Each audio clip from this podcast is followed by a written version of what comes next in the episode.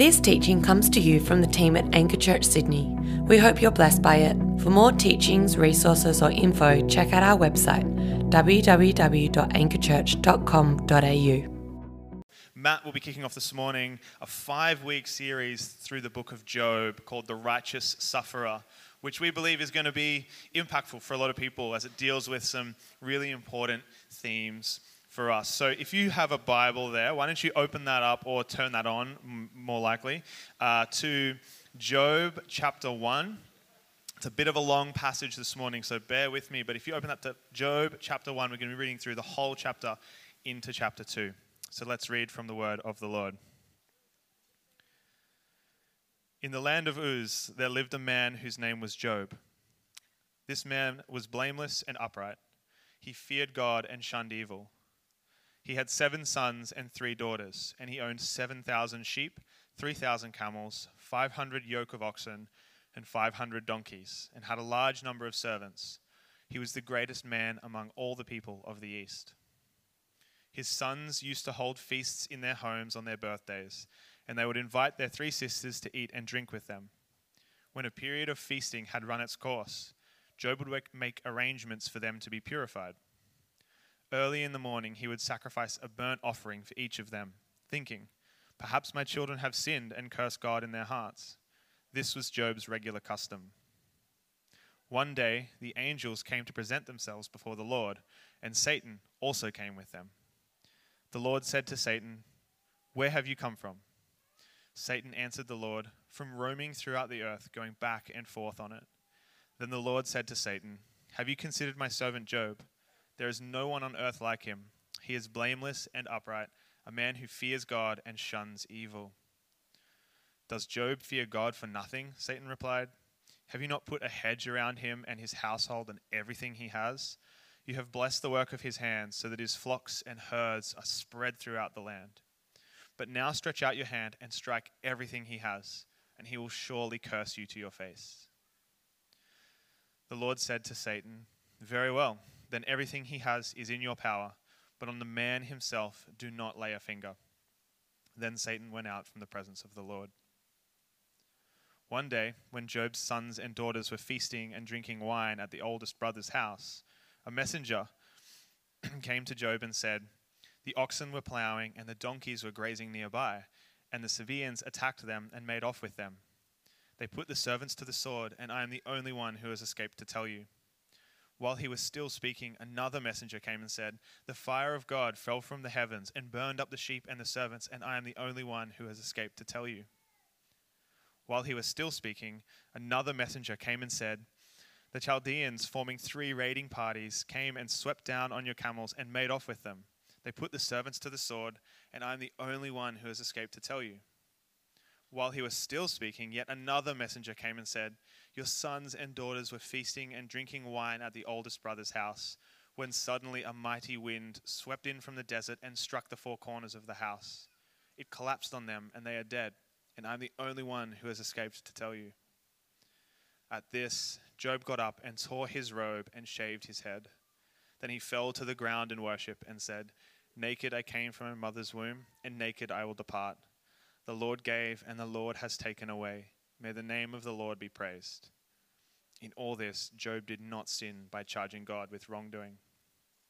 On another day, the angels came to present themselves before the Lord, and Satan also came with them to present himself before him. And the Lord said to Satan, Where have you come from? Satan answered the Lord, From roaming throughout the earth, going back and forth on it.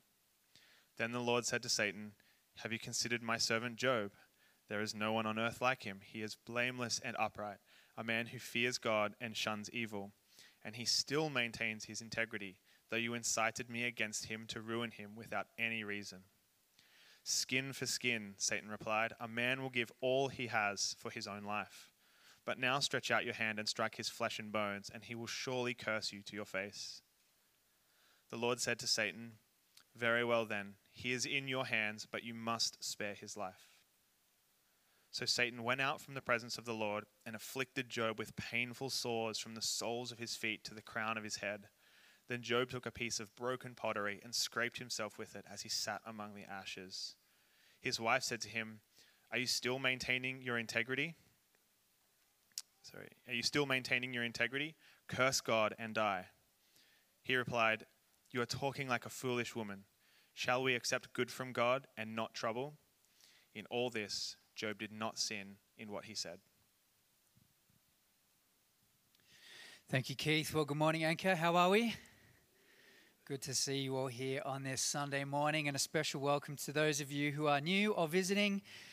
If you would like to find a church family to be a part of, we would love to help you do that process. Just before we dive into the word this morning, um, today Anchor Northern Beaches is celebrating their first birthday, 12 months since they launched, which is a, a huge milestone. And so we are celebrating from afar, from a distance what God is doing in our brothers and sisters over at Anchor Northern Beaches. And just wanted to take a brief moment to honor uh, James, Dawson, and, and Callan as they've um, stepped out in faith. We sent them probably around 18 months ago now to, um, to go and plant Anchor Beaches, and God has done an, an incredible work through their leadership, their faithfulness. And so, a big happy birthday to all of the saints and brothers and sisters at Anchor Northern Beaches.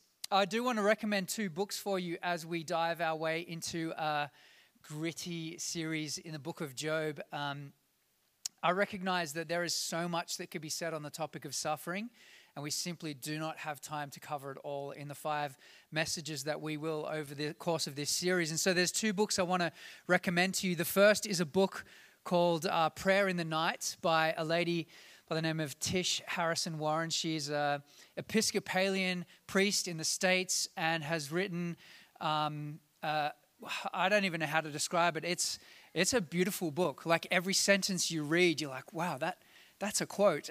and she will feature a lot in this series. She's a writing from a pastoral perspective and has a beautiful personal story of how she has endured pain and suffering, and particularly would encourage that book for any women who have uh, processed the grief of miscarriage and loss um, of a family member. So, Tish Harrison Warren, Prayer in the Night. It's not just about suffering, there's, more to it than that, but that is an excellent book that I've just finished. And the second book, which I've only just started, is a book called Suffering by Paul David Tripp, Gospel Hope When Life Does Not Make Sense. And Paul Tripp is uh, much more approaching this from uh, the aspect of how we reconcile suffering with the gospel.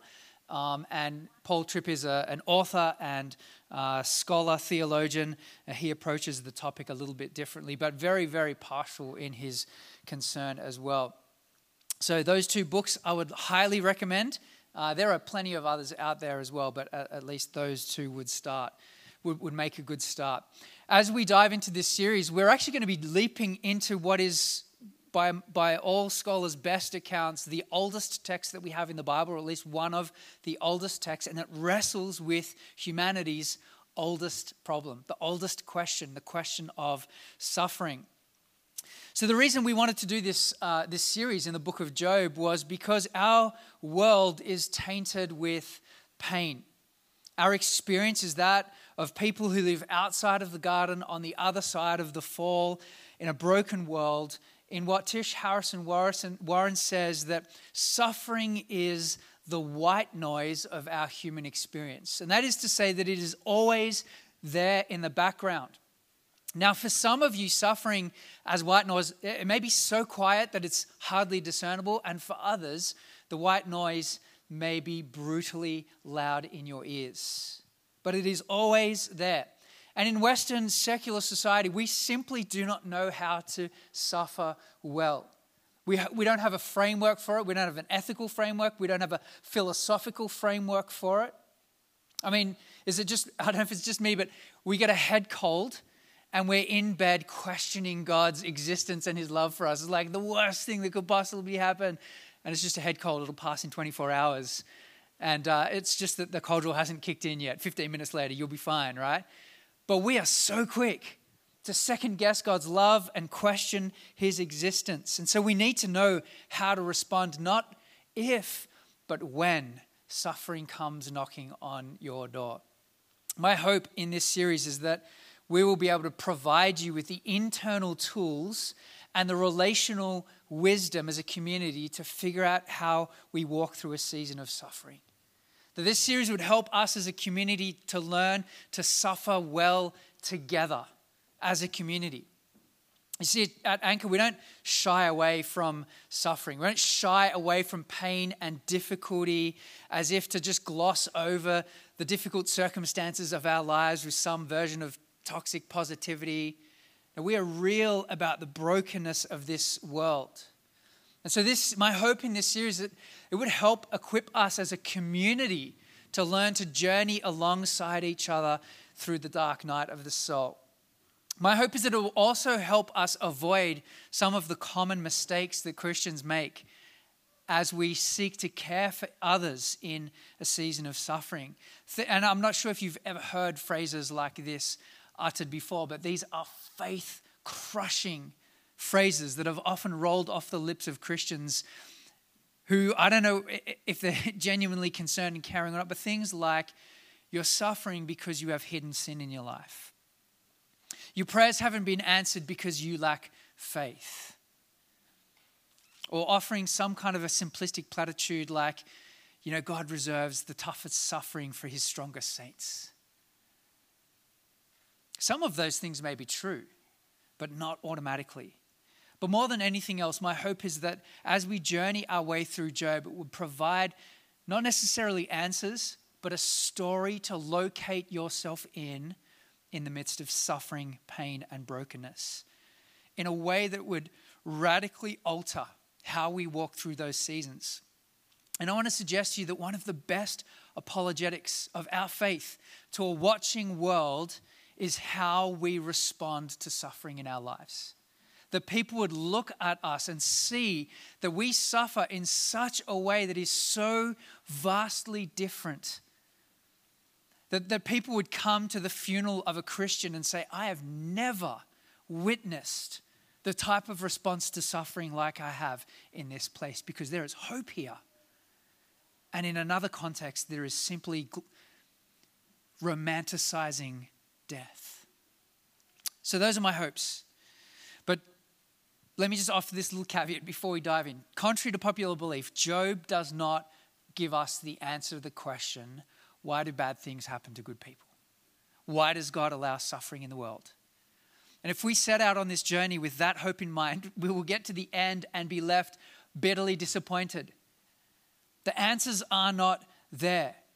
Job is never privy to the conversation that Keith read for us, the heavenly courtroom scenes that take place. Job never knows that that takes place.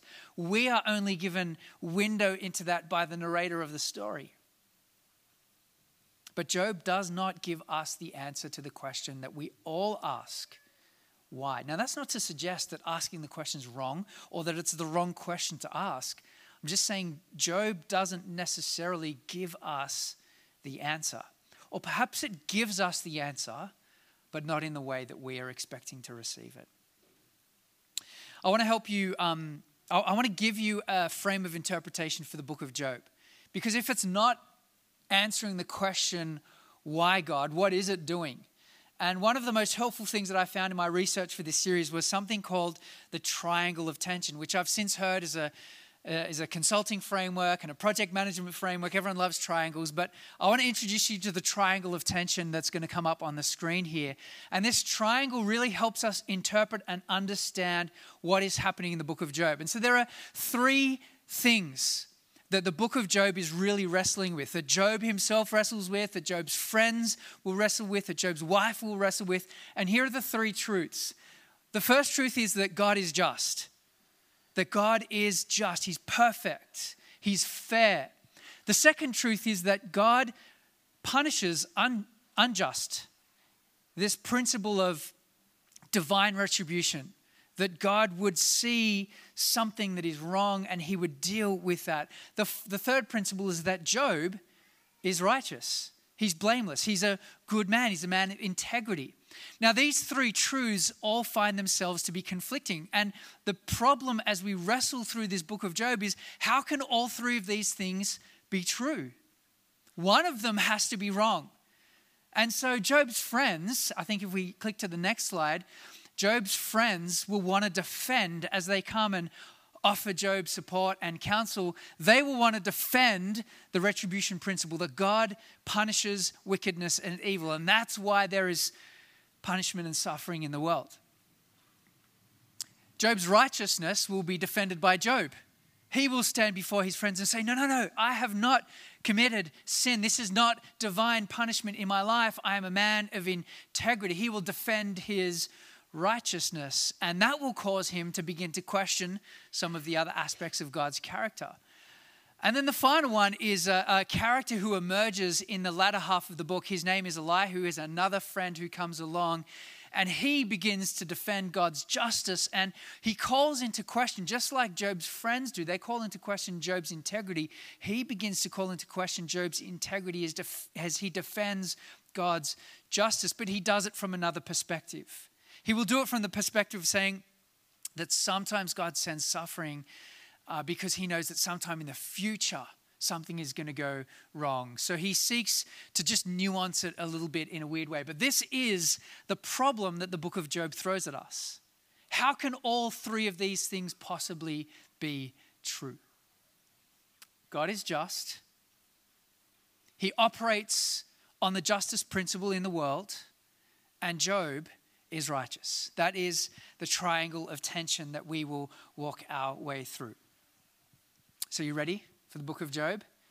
It is a gritty, honest journey into the problem of pain. And so, I'm going to pray for us as we dive in. Father God, we know that our experience of this world, our experience of relationships, our experience of work, our experience of family is tainted with brokenness, pain, hurt, and suffering. And God, if we're really honest with you, those experiences cause some visceral reactions for us doubt, questioning, anger and frustration, passivity, deconstruction. And God, we confess that we simply have not been given the tools from Western secularism of how to deal with the problem of pain well. We long to be the type of community that doesn't gloss over the brokenness of this world, that doesn't romanticize death, but has the internal tools and the relational wisdom to be able to journey through this as a community together, to cling to your promises. And so, Father, we want to pray as we dive into this series that you would help us to see your wisdom and help us to trust you. And to even trust you when we don't have the answers that we long for. Holy Spirit, we pray now that you would speak through your word and help us to be the type of people who know what to do when we find ourselves in the valley. And I pray this in Jesus' strong name. And God's people said, Amen. A hesitant amen. You pray a dangerous prayer like that, you're not really sure if you want to say amen. You know, one of the people that has had an enduring impact on my life, uh, actually no longer alive, but I, I very vividly remember the testimony of this person. And his name is Shane Viglione. He was he's the late father of um, Isaac and Joel Viglione, who have, were a part of this church, helped launch Anchor City back in the day and have gone again to help plant Anchor Southwest. And Shane was uh, one of the, the deacons of the church that I was at out in Western Sydney. Uh, he was a very successful businessman. He had launched a, uh, or taken over his father's camping business called OzTent, very successful, the 30 second pop up tent. It's a global company, uh, kind of like the, the Rolls Royce of the camping world. And their business had been successful. He'd married a beautiful woman called Amanda that had six incredibly beautiful children. He was dearly loved by his church community. He was a man of integrity, of faith. He had spent uh, a number of years alongside with the other deacons of our church working towards a very significant building program, getting us out of a rented facility and into a building that the church owned. And in his mid 40s, he began to notice he had some pains in his stomach and went to the doctor to find out that he had been diagnosed with terminal bowel cancer. And I still remember the Sunday that they announced this diagnosis to the church community. I'd been tasked as the, you know, the youngest person on the staff team to film the interview. I had no idea what I was filming, but I was sitting front and center behind a camera listening to Shane share his testimony. And towards the end of his testimony, Shane said, You know, many of you have asked the question, why Shane? Why me? I've got so much to lose six kids. Why Shane? He's so needed in this church. His gifts of leadership are so needed. And to that question that he'd been posed, Shane said this Why not me? If God would call me to suffer, then so be it. I count it a privilege. And I promise you, there was not a dry eye in that auditorium that morning, that morning as we saw before us a modern day picture of the story of Job played out before our eyes. Four months later, Shane would pass away very quickly, and his family would be plunged into the depths of grief. Six kids, a widow, honestly, to this day, still reeling from the grief, pain, and loss that occurred. A father who was snatched away. And a church community left to ask the question why, God? Like, of all the people you could have chosen to take, why Shane? There's probably some other people in this church community who could be standing at the front of the line.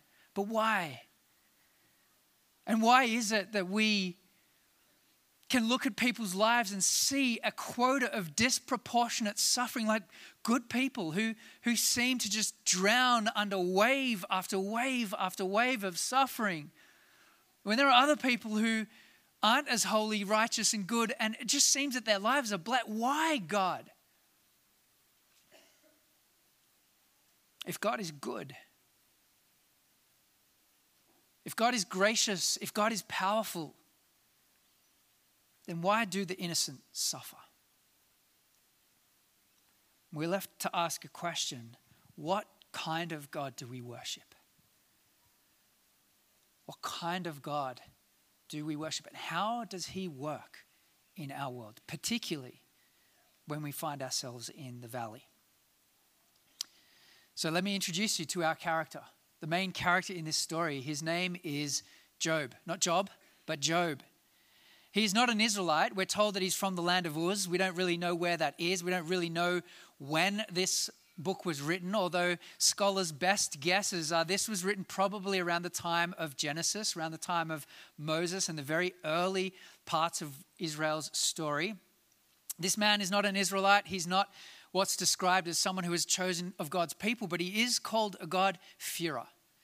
And to speculate much more than that would be to, to, do just that, to speculate. We simply do not have much of the historical context of this story. And perhaps that's intentional for us because it helps us locate ourselves in this story. But what we know of Job is that he is a blessed man. His life is blessed. We know that he is very wealthy. He has a huge quantity of sheep, like 7,000 sheep, heads of cattle, donkeys. Like we're talking an astronomical, for the, for the ancient Near East, an astronomical amount of wealth. He's, he's like the Elon Musk of the ancient Near East, minus all of the noticeable character, character defects of, of an Elon Musk. But he is filthy rich, the richest man that we know of. He's got a beautiful, big family. And for some of you, that's a sign of blessing as well. He's got seven sons, the perfect number, three daughters. And not only does he have lots of children, but these, it's a harmonious family. Like they get together for regular dinner parties, together, celebrating. Job is blessed, but he is also blameless.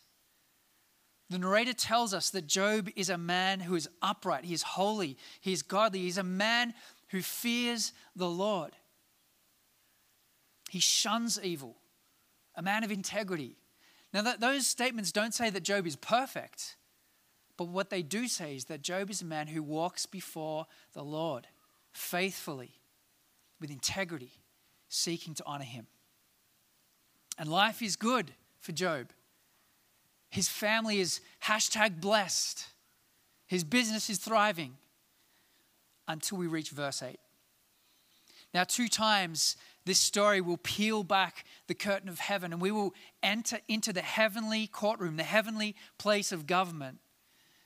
And this is the first scene. It happens here in verse 8. Then the Lord said to literally the Satan, Have you considered my servant Job?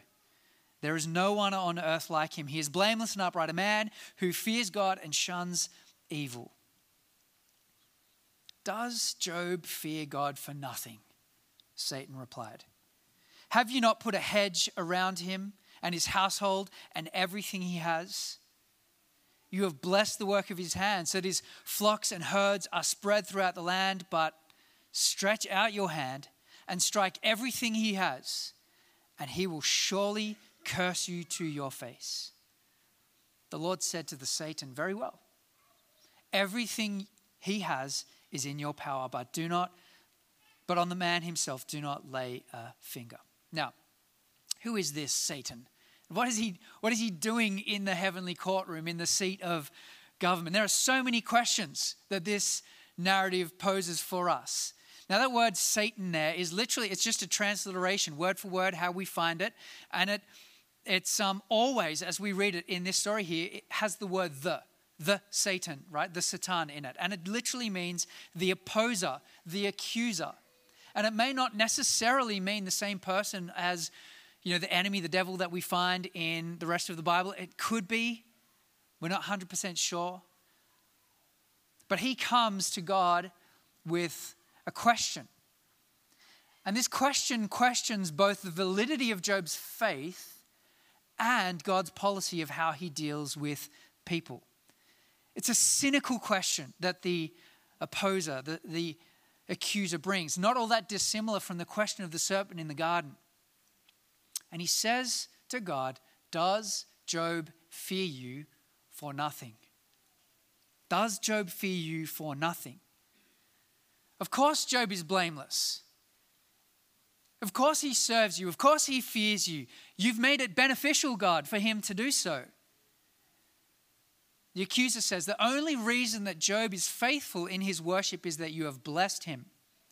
You've put a hedge of protection around him. If you've grown up in the Pentecostal church, you've probably put a thousand hedges of protection around various people, places, and things. Job has a literal one. God has hedged him, protected him, blessed him.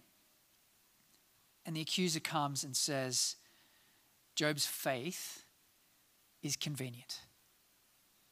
Take the blessing away, and you know what? Job will curse you to your face. Now that the word there is actually bless you to your face, but the author is using it in a in a sarcastic way. He will curse you to your face. But not only does the accuser question the validity of Job's faith, he also questions God's policy of how he works in the world. And he suggests that God's policy of blessing the righteous undermines legitimate faith. That God's policy of blessing the righteous undermines legitimate faith. The accuser is accusing God of peddling a prosperity gospel. That's what he's doing. God, the only reason that these people worship you is because you've made it beneficial. You have peddled a prosperity gospel. Now, you'll see here the tension that the accuser brings from our, our triangle of tension. He, he assumes this grid and then lays it onto the problem that he's observed as he's been roaming the world. Job is righteous. You are a God of fairness. You are just. Therefore, you have blessed God. You have blessed Job. And if you remove that blessing, this whole thing will unravel. That is the accuser's problem that he poses to God. And so God allows the accuser, as a way of reckoning whether or not his accusation is correct, he allows the accuser to unravel untold suffering in Job's life. Verse 15 the Sabaeans attack. And they steal all of Job's oxen and his donkeys, and they kill his servants who are tending to them, and only one escapes to tell the news. Verse 16 Fire falls from the heavens, burns up all of Job's sheep and his servants, and only one is left to tell of the news. Verse 17 A Chaldean raiding party comes down from the north and steals all of Job's camels and kills his servants, and only one is left to tell the news. But worst of all, verse 18, the worst possible news a father could hear. It says this, verse 18. While that servant was still speaking, yet another messenger came and said, Your sons and daughters were feasting and drinking wine in the oldest brother's house when suddenly a mighty wind swept in from the desert and struck the four corners of the house. It collapsed on them, and they are dead, and I'm the only one who has escaped to tell you. Combination of human injustice and natural disaster strip Job of literally everything that he has. All of it. In the blink of an eye, in a moment, is gone. Now, no parent is meant to bury a child, but Job here is faced with the prospect of 10 funerals seven sons, three daughters. Kind of reminds me of that tragedy that struck the Abdullah family in February of 2020 when their kids were walking on a suburban street in Oatlands to get ice cream, and a drunk driver mounted the curb and mowed those kids down, killing three siblings and a cousin and critically wounding three other children. Imagine the grief that that family had to encounter that day as they received the phone call to say, Three of your children are dead. I can't even begin to fathom the loss of a child, of just one, let alone all of your children. Now, the loss of a child is very sadly the grief that some in this community know. And it is a devastating grief. And Job is pulled under a current of pain drowning as wave after wave of grief crashes on his head and pins him under the water. But there are more waves to come in Job's life. There is a second round of suffering to follow for Job because we reassemble in the heavenly courtroom a second time. God questions the accuser. He says, Have you seen my servant Job? After everything you have done to him, he still maintains his integrity. And the accuser says, skin for skin. Strike him in his own body. Strike him where it hits him the most. Then he will curse you to your face. And so, a second time, the accuser goes out. Verse 7. So Satan went out from the presence of the Lord and inflicted Job with painful sores, from the soles of his feet to the crown of his head. And then Job took a piece of broken pottery and scraped himself with it as he sat among the ashes. That's a painful picture to watch. A man who has been stripped of everything beyond the breath that is in his lungs. That is all he is left with. He has a wife, sorry. His wife is still there, a small mercy. She's not particularly gracious in his suffering, but she is there. Job has the lung, the breath in his lungs, and that is it. A sorry picture of a man whom the world would have looked at as a pinnacle of God's blessing and success to a man that the world looks at now and says, What did he do that God was so angry at him? What did he do to re- receive God's punishment on his life like this? I wonder how you would deal with the type of suffering that came Job's way. Perhaps not even that extreme. extreme.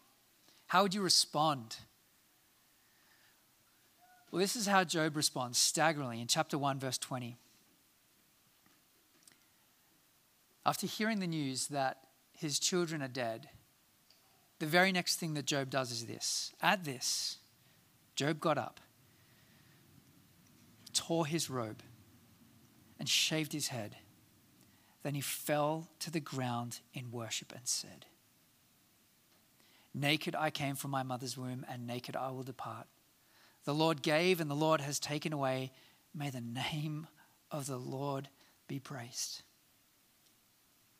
In all this, Job did not sin by charging God with wrongdoing. Who says that?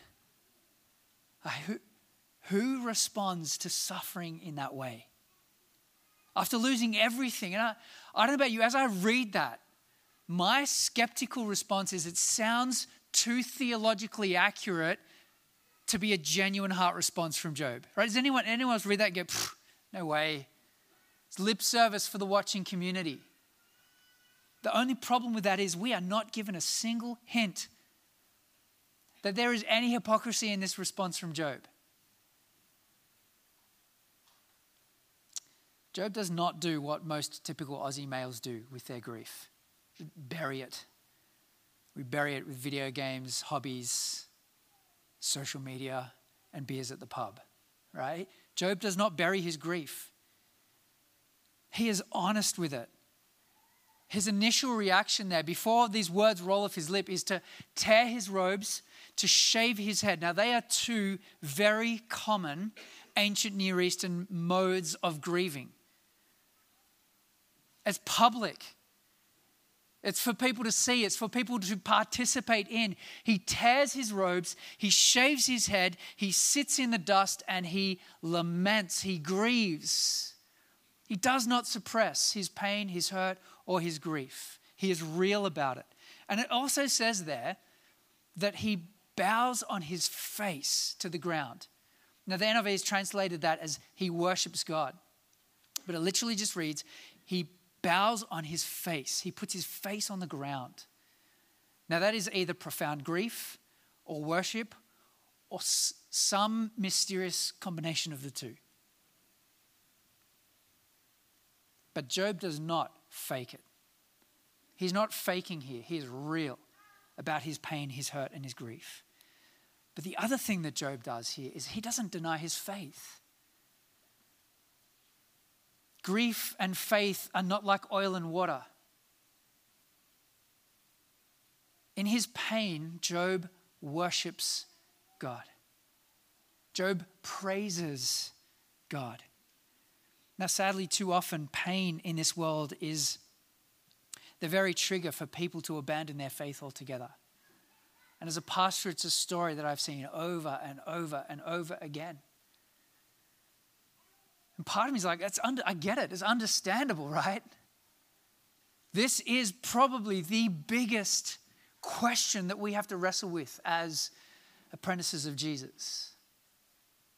But Job here does not let the presence of pain and suffering in his life erode his faith. His automatic response is to grieve publicly and worship publicly.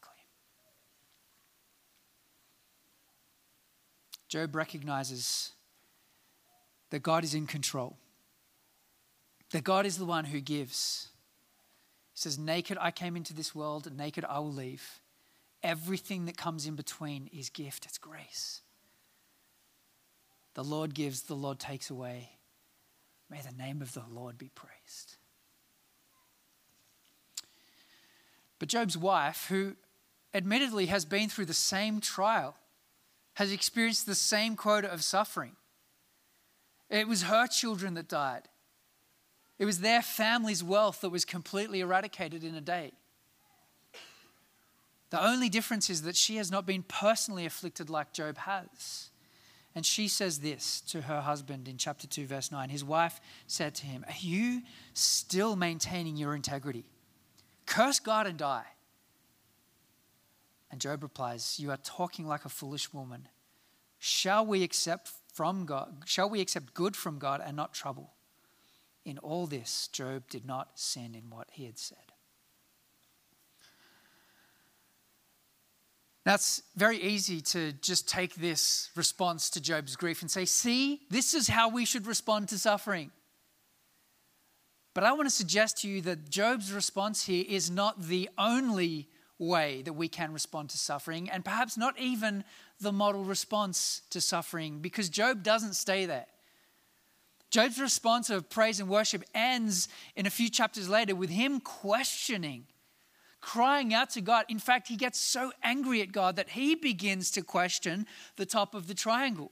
He holds on to his own integrity so tightly. He believes that God punishes evil and rewards good that he begins to question whether or not God is in fact just. So, grief isn't linear. That's what Job models for us.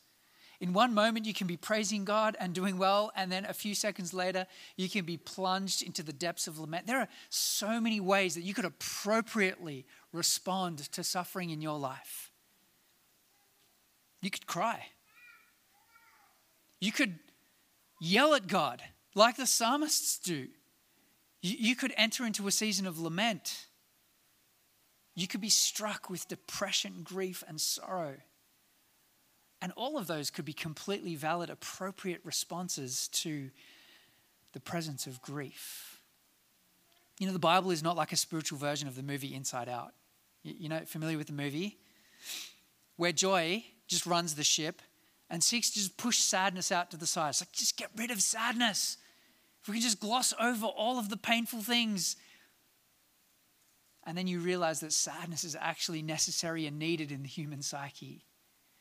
The Bible doesn't the Bible does not gloss over things and encourage us to project a chipper version of life, right? Should be right. No, in fact, what we see time and time again, even modeled in the life of Jesus, is real, raw, honest, gritty, authentic faith that wrestles with God in the midst of our pain and brokenness.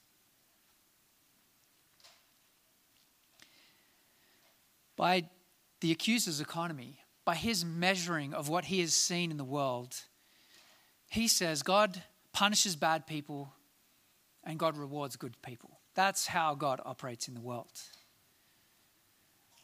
And Job will tear the triangle down by the time we get to the end of the story. That, uh, that's the spoiler alert, okay, in case you were wondering. That's not actually how God works.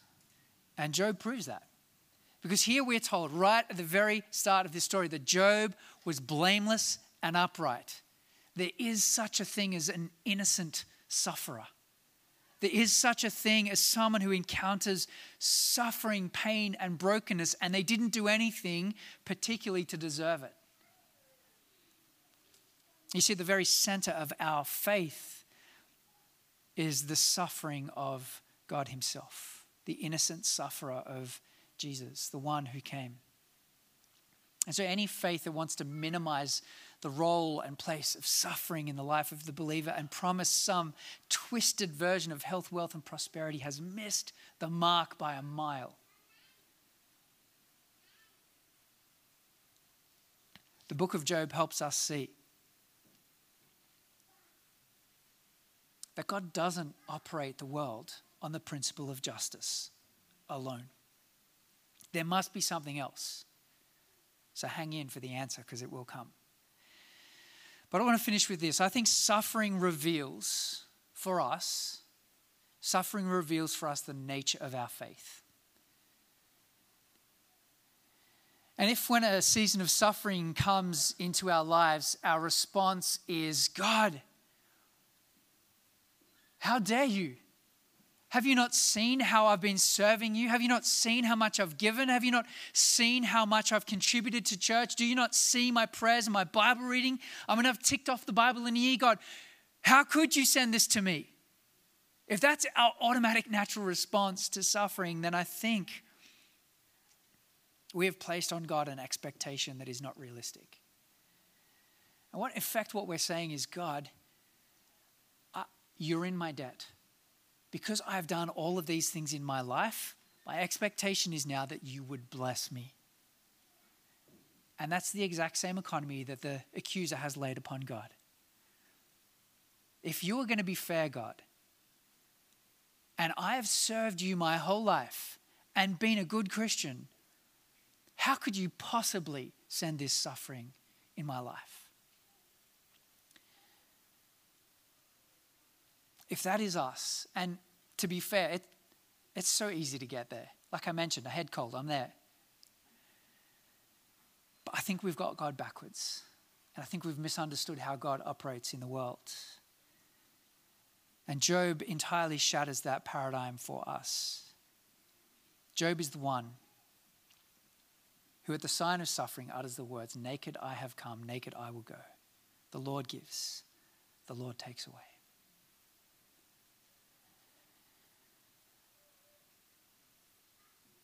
Shane Viglione had six beautiful children, a beautiful wife,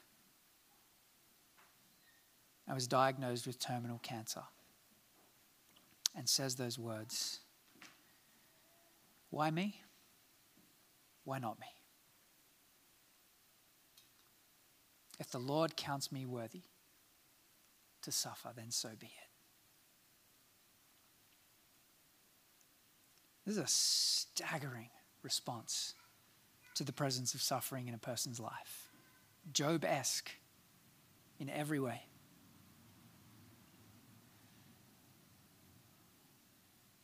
And I don't want to minimize the significance of the pain that people in this church are walking through. And one of my fears of preaching through this series is that I just, at times, I really feel worthy to stand in front of a church and talk about suffering.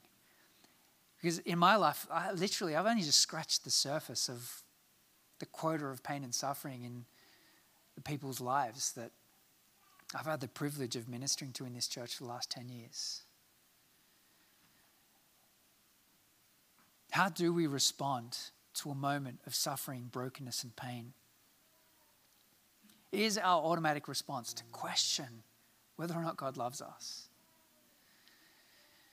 In Romans chapter 5, Paul wrestles with this problem. I don't, I don't think these verses are going to be on the screen, but he wrestles with this problem as he talks to the church in Rome and he says this in Romans chapter 5, verse 1 Therefore, since we have been justified through faith, we have peace with God through our Lord Jesus Christ, through whom we have gained access by faith into this grace in which we now stand.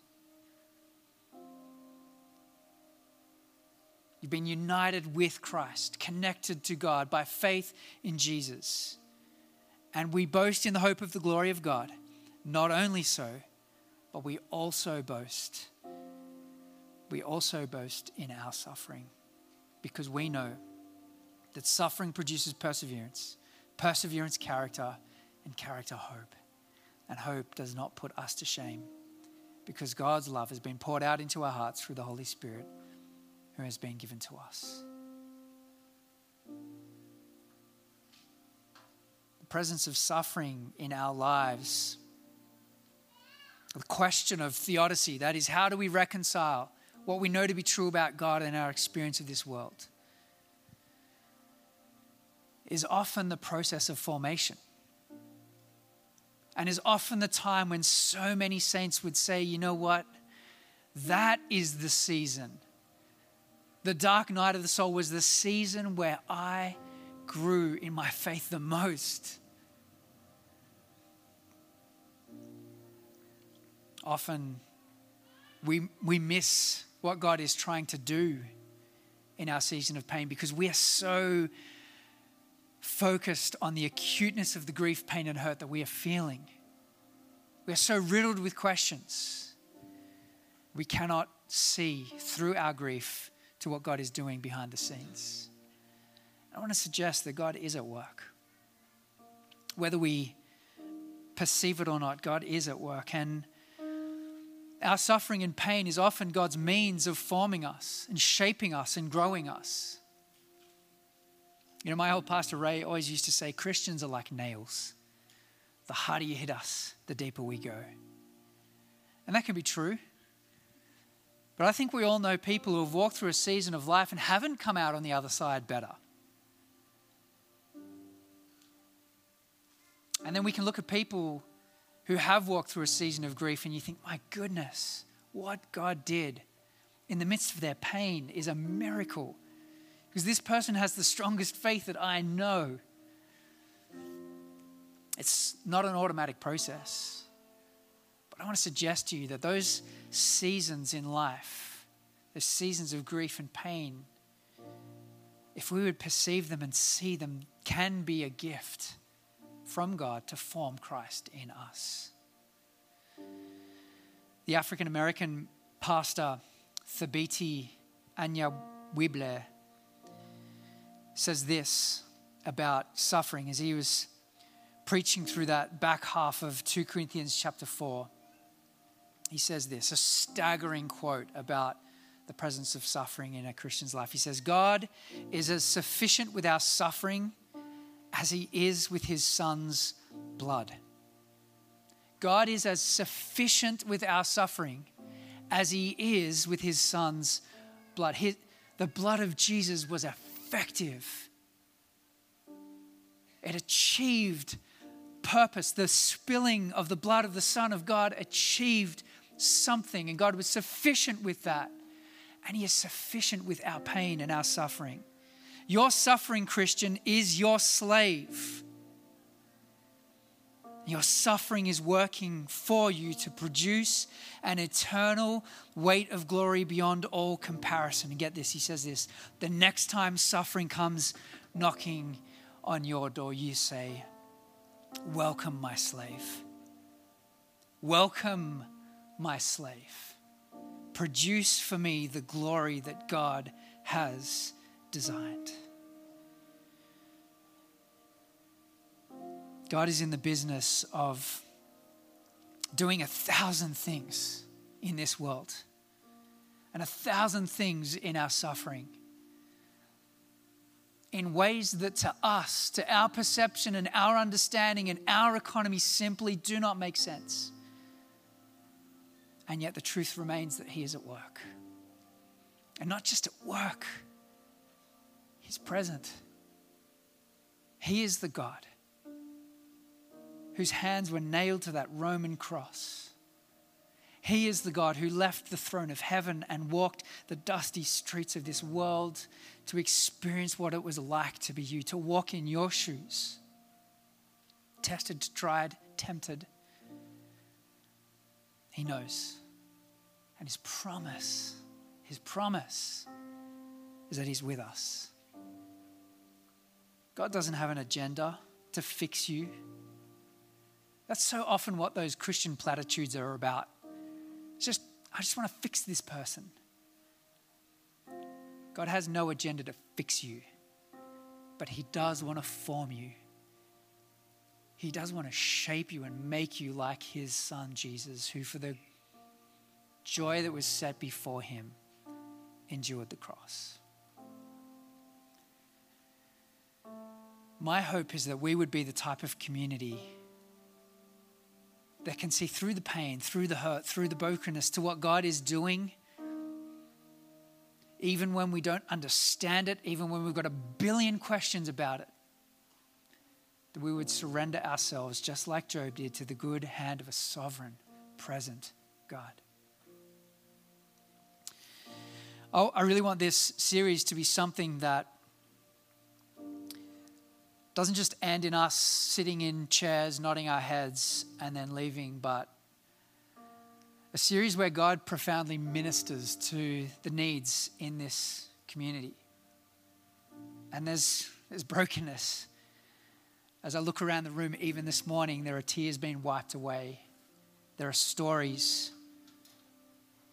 There is pain. And if we're to be the type of community that doesn't just gloss over the hurt and brokenness of this world. Then we need to learn to know what it looks like to step in to someone's pain and to stand beside them. And that's what we're going to see Job friends do next week. Both well and then terribly. but that's my hope. So I don't want this just to be something that we listen to and then leave. I want this to shape us as a type of community that knows how to walk through seasons well and it seems to me that the churches that do that best are the churches full of people with grey hair and life experience, not the type of church that has an average age of, you know, barely beyond adolescence and puberty, right? We're a young church. We just don't have a huge quota of suffering. I have friends who are pastoring churches that are much older than this that take funerals quite regularly. They know what it looks like to be a community that steps into the pain, doesn't run from it. So I want to invite you to stand as we respond now in worship, in, in Lord's Supper. In a, in a moment, we're going to celebrate a meal together. Just before we do that, I want us to spend a few moments in, in reflection, in stillness. Perhaps God bringing to mind for you circumstances of pain and suffering, people in your life, in your gospel community who are hurting at the moment. Just take a moment in stillness and silence to just locate in our imagination and memory and mind that God is present. He sees, He knows. He's not unaware, He's not distant. He gets it. He sees your questions. He's not afraid of them.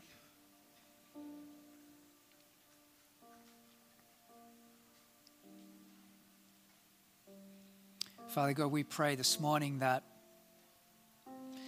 as we come with confusion and the chaos that swirls in our emotional life and the mess that is in the relationships around us,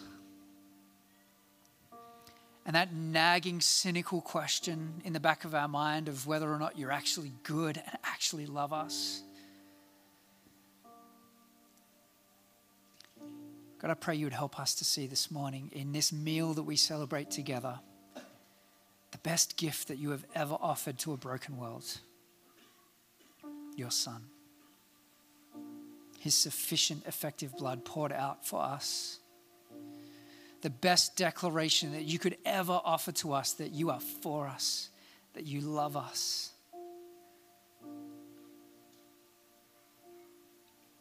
Lift our eyes even just a little bit this morning, God, to see beyond the pain, to see hope that sits on the horizon, beckoning us to believe again, to trust again, to have faith again, to endure again. God, I pray that you would make this church the type of community that is able to step into the pain, to deliver hope, not simplistic platitudes about life, not proof testing verses over people's pain, but to be the type of community that knows how to walk with each other, to care for each other, to be present, to deliver meals, to pray, to whatever you call us to do, God. And help us to do that in such a radically countercultural way that the watching world would look onto this ch- church community and just like we have done at Job's response to pain and suffering, say, How? How is this possible? How is this possible that a church this young would have the emotional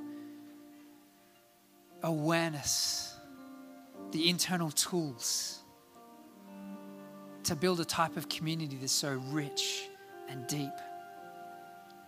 Father, I pray now as we respond in worship in the Lord's Supper, you would minister to us by your Holy Spirit. I pray for an extra measure of your grace for any, anyone who is here this morning who's walking through an acute season of pain and suffering.